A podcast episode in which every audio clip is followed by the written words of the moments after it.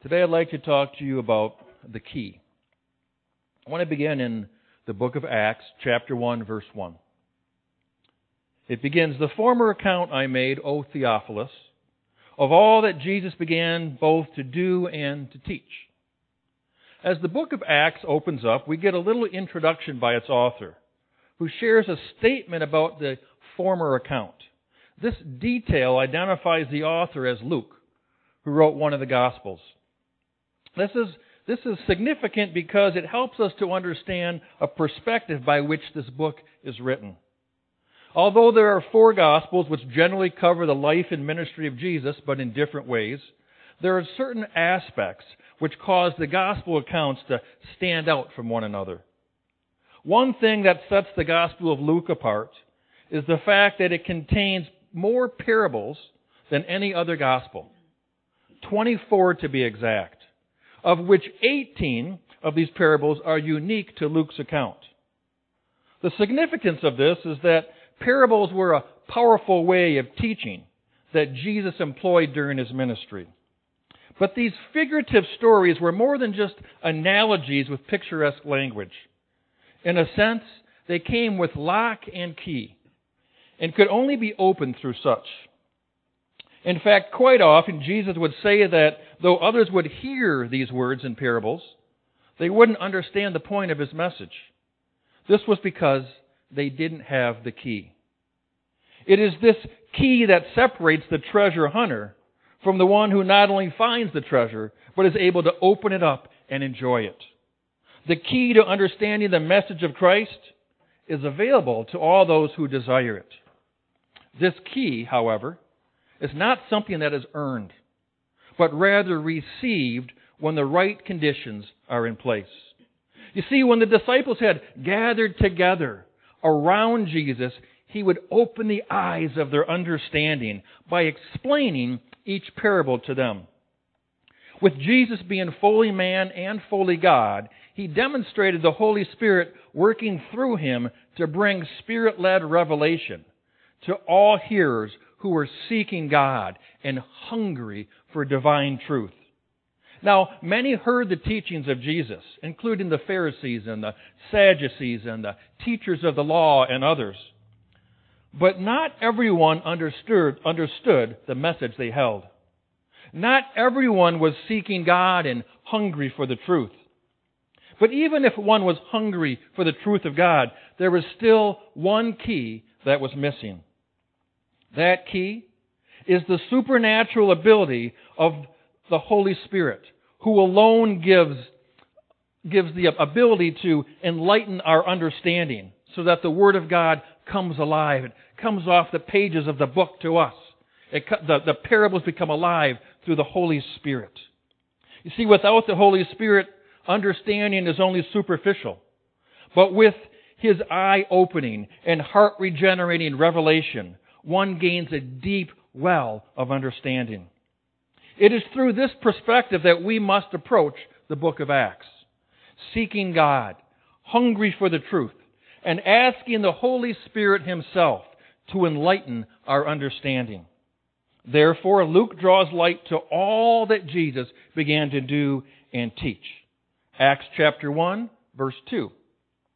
Until the day in which he was taken up, after he, speaking of Jesus, through the Holy Spirit, had given commandments to the apostles whom he had chosen. There are some that primarily look at the book of Acts as a great historical narrative of how the early church started, of how the message was spread, and how new believers and converts were powerfully added to the church. But with this perspective, one fails to acquire the key to unlock the depth of treasure contained not only in this book, but more importantly, the treasure that is available in all of our Christian lives.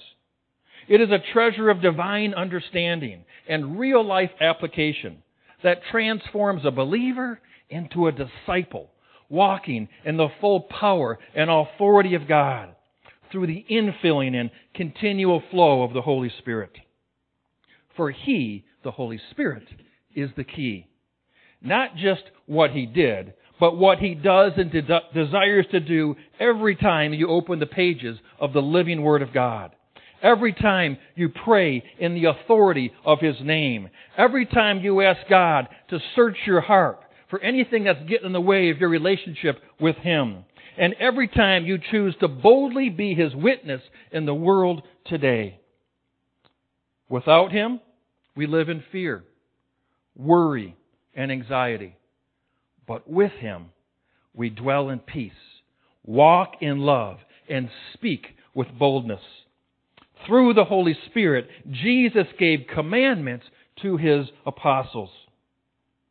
The only way that we can receive the fullness of Jesus' commandments is by seeing them through the perspective of the Holy Spirit. So many people today are trapped in fear and worry because they're not operating, in the right perspective. So, just how much does perspective matter? Well, let me tell you a little story first told by Tony Evans. There was a young boy who walked in his backyard with a baseball bat on his shoulder and a baseball in his hand. And he stood out in the middle of his yard and he and he put his got a good stance. He looked at the ball and he said, "I'm the greatest baseball player around." And with the stance ready, he threw the ball up, grabbed his bat, and then swing with all his might. And he missed. And the ball dropped down to the ground. So he picked the ball back up again, looked at it, got his stance ready again, and this time with great resolve he said, I'm the greatest baseball player in the world. He threw it up in the air, clenched his grip, swung through, and he missed again. A little puzzled, he picked the ball up, looked at it, looked at his bat. This time, with unheralded resolve, he dug his feet in, fully concentrating, dead on focus. He grabbed his bat, tossed the ball in the air, and with all his might, he swung. And he missed the ball again. For the third time, it dropped at his feet. Took his bat, tossed it aside, picked up the ball, and as he walked away smiling, he said to himself, Wow, what a pitcher. Perspective matters. The same story that we all hear, and yet one perspective stands out so much more than the other. You know, there's so many people looking at the world today from a human perspective. And try as they may, they fail to see God and they get lost in fear and blame and confusion and despair. But the truth of the matter is that Jesus has not intended for any of this to happen. He has not only given us treasure in His Word and in the power of His presence, He desires for each of us to have that key of Holy Spirit revelation to unlock these blessings in His Word. We absolutely need the Holy Spirit to shine the way for us and to lead us in power and in truth during this time, the same way that He led His disciples. Acts, Acts 1, verse 3 to whom he also presented himself alive after his sufferings, by many infallible proofs, being seen by them during forty days, and speaking of the things pertaining to the kingdom of God. See, when Jesus rose from the dead, he came to his disciples with purpose. He spoke of things pertaining to the kingdom of God. He knew that when he ascended into heaven, the greatest thing his disciples would need is direction. If Jesus was not physically there with them, how would they know where to go? How would they know what to do, where to walk, when to speak, and when to quietly but firmly stand on His Word? Though nearly 2,000 years have passed, many find themselves in the same place today during our current lockdown and closure of so much of the world. Without work, without attending church services, Without visiting friends and meeting needs in person, many have lost their sense of purpose and their sense of direction.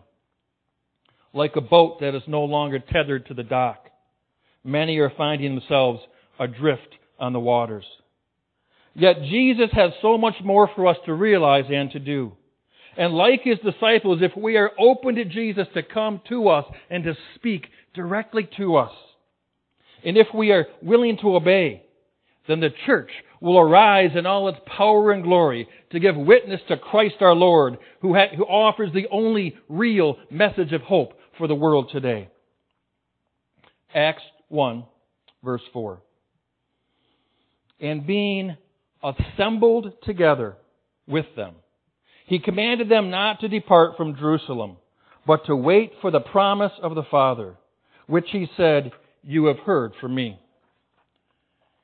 Here, Jesus gives a key to receive the most precious promise of the Father. Now, maybe you didn't catch it, but the key to receiving the promised Holy Spirit is that we come together. When the disciples were assembled together, Jesus told them not to depart from Jerusalem, but to wait for the promise together. If we are not together as a body, as a church, as an expression of Jesus, then we should not expect for the Holy Spirit to endue us with power to be His witnesses in the earth today. The key that prepares us to receive the Holy Spirit in all His fullness, to walk in boldness, to experience life-changing revelation, and operate in the fullness of His gifts, is that we must be in one accord, in one mind, and come together. In fact, on the day of Pentecost, when the Holy Spirit fell upon the disciples, it happened because they were all in one accord, assembled together in one place. But this was more than just physical coming together, more than just physical togetherness. It was the desire for each one to die to themselves and to their individual wills for the sake of their unity. The unity of the body is what is needed for the Holy Spirit to come upon believers in all His power and all His authority, to empower their witness, to move in the miraculous, and to spread the gospel with precision and passion and power. Without unity, we just keep waiting. But the truth is that God is the one who's waiting for us as the body, as the church, to come together so that He can move through us. Without unity, there is no Holy Spirit revelation to enlighten the eyes of our understanding and give us the wisdom we need to discern His will through His Word and His commands. In fact, it is this key of unity that was missing in the disciples during Jesus' arrest and torture and crucifixion and resurrection. Have you ever wondered, like me, how was it that the disciples did not understand that Jesus had to die, that Jesus would be raised again on the third day. After all, remember, Jesus told them exactly what would happen. He said he would die. He said he would be put into the hands of sinful men. He said he would be raised on the third day. He said it more than once, and the disciples were completely lost and confused. How was it? How was it that they couldn't understand what was going on? They were confused and scared and lost when it happened. Why was it that even after Jesus rose from the dead, they didn't recognize him? Several times, even when he talked to some of them, they didn't recognize him. How could they not know that the Lord himself was right there before them talking to them? Well, it's probably the same reason why people today are still unable to understand that God is real, that Jesus is alive, that the Lord is speaking to them directly, inviting them, inviting you to come to Him. It is the same reason why many people today do not recognize Jesus, do not turn from their sins, and come boldly to the throne of grace to receive forgiveness that we all need, and live in the abundance of His mercy and power and love.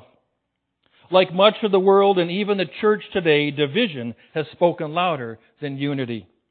Therefore, we do not have access to the Holy Spirit led revelation that is needed to fully understand the Word of God and His will at this time. Remember, the Pharisees, the Sadducees, the teachers of the law, and so many others, they all had eyes to see, but they could not recognize the Lord before them. They all had ears to hear, but they could not hear the truth and they could not understand the parables pertaining to the kingdom of God. Now think for a moment of the greatest parable ever. That Jesus would be the sacrificial lamb to take upon the sins of the world upon himself, to be sacrificed for us. As the Passover lamb, God looks at the blood of Jesus and passes over his people to bring us back into right standing with him. It had to be done this way. It was the ultimate parable. But for the life of them, the disciples could not understand what was happening. Why? I'll tell you, it's because they were not united. The disciples themselves. They were not in one accord. They were divided in many ways at the time, and it was more than just Judas. The disciples, shortly before Jesus' trial, before Holy Week, the disciples argued about who was greatest among them, if you recall.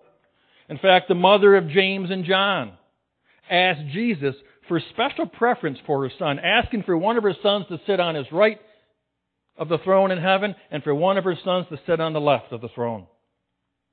Judas betrayed Jesus. Peter denied Jesus. Thomas doubted Jesus. These are not just all separate events, but if you understand, there was great division in the body of the disciples. There was no unity amongst them. Therefore, the conditions did not exist for the Holy Spirit to open their understanding when Jesus was taken from them. That is why they were so confused. That is why they did not recognize Him. Without unity, we fail to receive the Holy Spirit revelation of who God is and why we need Him in our lives. There is great confusion in the world today. Fear is gripping many. Despair has begun to creep into various circles. Indifference is speaking louder to some. Anxiety has become a prevailing voice as the world waits for an answer. However, God never told us just to wait for an answer. He told us to come together, to be in one accord with one another, to love others, to forgive as He has forgiven us, to pray for each other and to stand with one another. So much of the world today is divided as they wait for an answer to arise from the world. While everyone waits and looks to the experts and the scientists and world leaders, as the church, the body of Christ, we need to show the world how to wait on God. And being assembled together with them, he commanded them not to depart from Jerusalem, but to wait for the promise of the Father, which he said, You have heard from me. We need, as the body of Christ, we need, as the body of Christ, we need to model unity. We need to put others' needs before ourselves. We need to spend less time judging those who are different from us and spend more time on our knees praying for those who don't know Jesus at this time. We need to take our ears and eyes off the cable news stations and the internet news reports. Otherwise, we become the Pharisees of today, having ears but not hearing God at this time, having eyes but not seeing what God is waiting for with His body.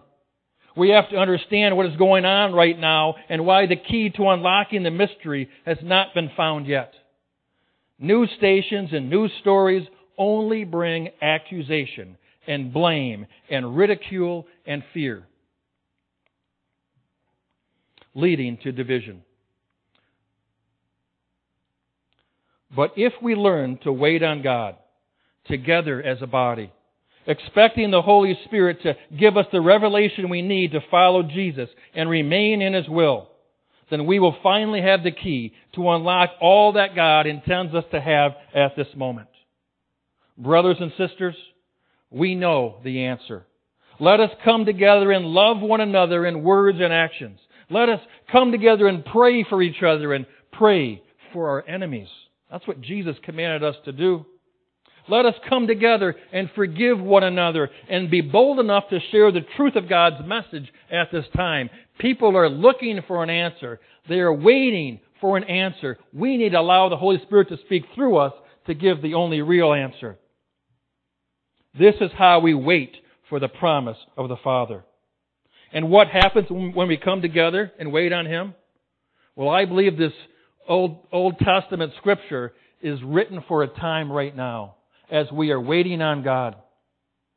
Isaiah 40, verse 29.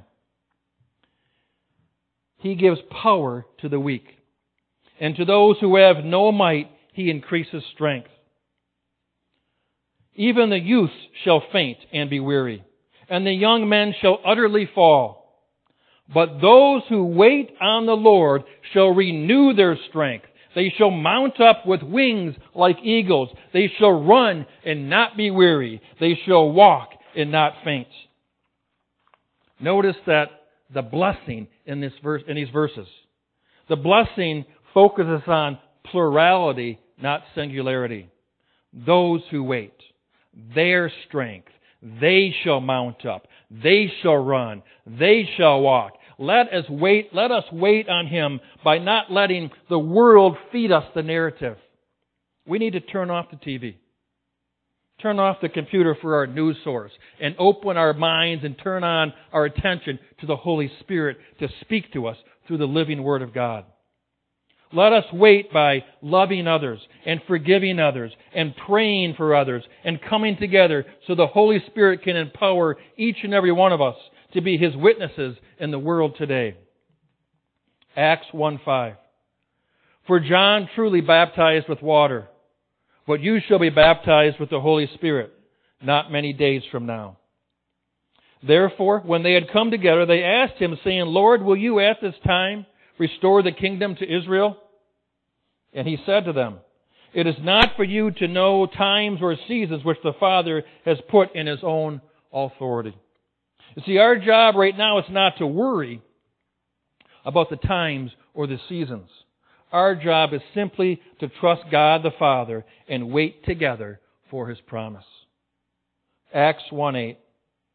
But you shall receive power when the Holy Spirit has come upon you, and you shall be my witnesses to me in Jerusalem, and in all Judea, and in Samaria, and to the end of the earth.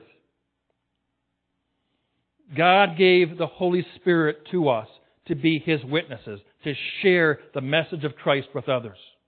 He said that we would be witnesses in Jerusalem. That means right here in our own town, in our own circle of influence.